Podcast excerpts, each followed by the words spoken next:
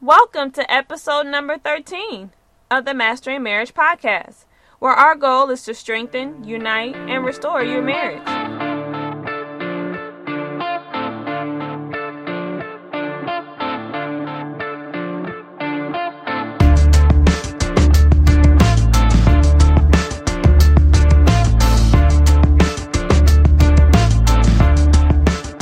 Hi, everybody. My name is Amanda Taylor, and together with my husband David, we are the co founders of MendOurMarriage.com. And our goal is to break the back of divorce by bringing married couples together to be accountable, keep the passion alive, and expose the hidden issues that try to rip marriages apart. And we are back in the booth with another listener's question today, and I am here again with my crazy, fun, Crazy. Crazy. Okay. lover and friend, David Taylor. What's up, y'all? Welcome to episode number 13. I am David Taylor, and we are back in the booth. Yeah, yeah. Um, before we get started with the listener submitted question, I would just like to extend a hearty thank you for all of the support that we've been getting through Mend Our Marriage. yes, Uh, thank we- you so much. We appreciate the shares, the likes, uh, the questions that we've been coming getting. Actually, keep submitting questions. Okay, so once we're done listening today, send in a question either through the voicemail or just email or send it on the message on Facebook. But we would like to continue to keep, keep questions so that we can continue to provide answers for you guys. Um, but That's we right. appreciate the support, and I just would like to let you know this episode is brought to you on behalf of MendOurMarriage.com. Uh, we have a wealth of information on the website for you for all of those individuals who are looking to add value to their marriage. Our mission is to break the back of divorce. That's right. Are you down? I'm down. so, anyway, we would like to appreciate you guys again. And let's go ahead and get into the first question. Mandy, do you mind reading that for us? sure, I can do that. All right, so the first question is How can I get my husband to be more emotionally intimate? Hmm. I know he has been hurt before in past relationships, but how do I get him to open up to me? We have been married for seven years. Okay, so here we have a case of a man who doesn't know how to be emotionally intimate with his wife.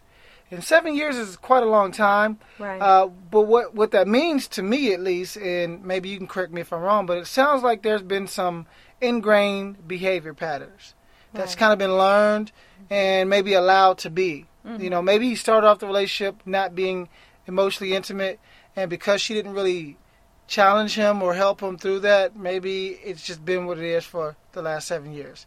Um, and that can happen. Actually, that happens more often than not, you know. And so Mhm. we're going to give you three very basic tips to take to help him to become more emotionally intimate. So here's three tips that you can do to get your husband to open up a little bit more. Okay? Now, before we get into the three, let me just say this.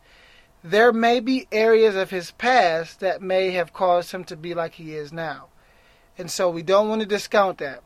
And so these three tips will help. But if there needs to be a certain level of healing or deliverance that needs to happen with, with regarding his past, he needs to go through that process. right. And that's the only way that he's going to be uh, comfortable opening up. And if he doesn't go through that process, we can do these things and it may make it a little easier, but he's still going to have these emotional blockages there. So, um, but anyway, babe, what's the first tip? What's the first tip that we can give him? Well, the first tip is to study his patterns of behavior. Okay, okay, And so, um, just in this particular instance, um, we want you to pay attention to the moments of the day or week where he is the most relaxed hmm and the most receptive. So, like throughout the day, throughout the week, just Right. kind of paying attention to his behaviors. Right. Okay, okay. And and okay, so are you saying like pay attention to the times of days that he's the most stressed? Pay attention to the times of the days where he's the most relaxed, where he's the most happy.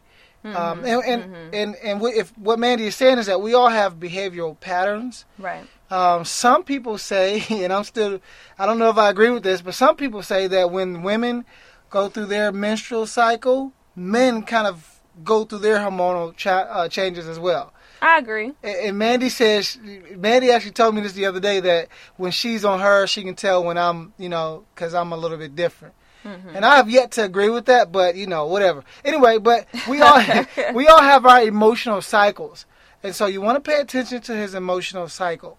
What time of the day is he the most relaxed? Where what time of the day is he the most calm? You know, when is he more likely to be responsive? When is he more likely to talk? I know when I come home from a long day at work working with clients on a Wednesday, for instance, uh, that's one of the times of the day where I'm not going to be as talkative. Right. What about you, babe? What do you think? Yes, I definitely agree with that. When you know that your spouse or, or your husband has had a very long day Mm-hmm. and they are mentally drained or physically drained, then that's usually going to be the time that they need to decompress. Yeah. They need some time, you know, alone. Yeah. And you definitely don't want to attack them with questions and and conversations that may be stressful. Yeah, and that's that's really key. So so just keep that in mind. Pay attention to his behavior. Study his patterns. And again, this is all about becoming a student of your spouse. Exactly. And So, when you learn yeah. these patterns, whether it be for a husband or for a wife, Mm-hmm. Um, then they're going to be more apt to open up. Yeah. And, you know, if you can respect those times and you know those times without them telling you. Yeah, that's good. That's really good. And this goes into the second point, which is listen to his communication style. Just like we all have patterns of behavior, we all have communication styles. Some people are a little bit more interested in humor as their form of communication. Like David. you know, and, for instance, like for us, for the Taylor family, you know, when there's something maybe traumatic going on, like a funeral, we're more likely to be laughing and smiling and joking. That's just how we are.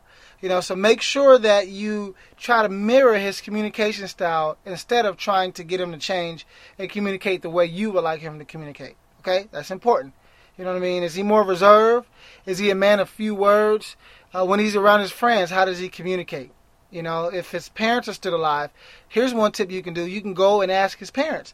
How did he communicate growing up? You know, what was he like in the household? How did he communicate to the siblings if he has some? How did he communicate to them? That's good. Yeah, and so so this is all about again becoming a better student. And often what happens is because they don't communicate the way we want them to communicate, we often ostracize them or try to get them to come over to our side. And remember, mm-hmm. relationships is all about what, baby? Giving. Giving. Yes. And so, you know, actually that leads to the third point. So talk a little bit about that. Well, the third point is that's right, give. Give, yeah. All right, so you just have to make communication fun and you have to learn your spouse's love language. Hmm. And if you don't know what love language is, Yeah, talk about the five. Just go through the five real briefly. We'll probably do a show on that, but go through the five love languages. Okay, well, help me out if I miss one. Okay. So you have uh, physical touch. Physical t- touch, yeah. You have gifts. Gifts. You have uh-huh. words of affirmation. Words of affirmation. That's three. You have acts of acts of service, That's four. and then you have quality time. Okay, so that's five. And he could have any one of those as his love language. Or even a combination. Or a combination. Which means that his communication style will often be filtered through his love language. Exactly. Catch that. His communication style will often be filtered through his love language. So, like what Mandy was saying, learn his language. Mm-hmm. Learn how he loves, how he communicates and expresses and interprets love. What else, baby? Anything else with that one? Well, with that, um, and then also, you know, a lot of times when we try to communicate with our spouses, Mm-hmm. especially as wives, we can come off as nagging when we don't feel like it's nagging. Mm. Yeah. But then going back to if you know your spouse's love language, Mm-hmm. Okay, um, then you know you can understand. All right, maybe what I'm doing isn't interpreted as nagging, Yeah. even though that's not what I'm doing. So I may need to switch things up so that he can hear me Yeah. when I'm trying to communicate with him. Yeah, but, and here's the thing to understand, and, and this is from a man to a woman.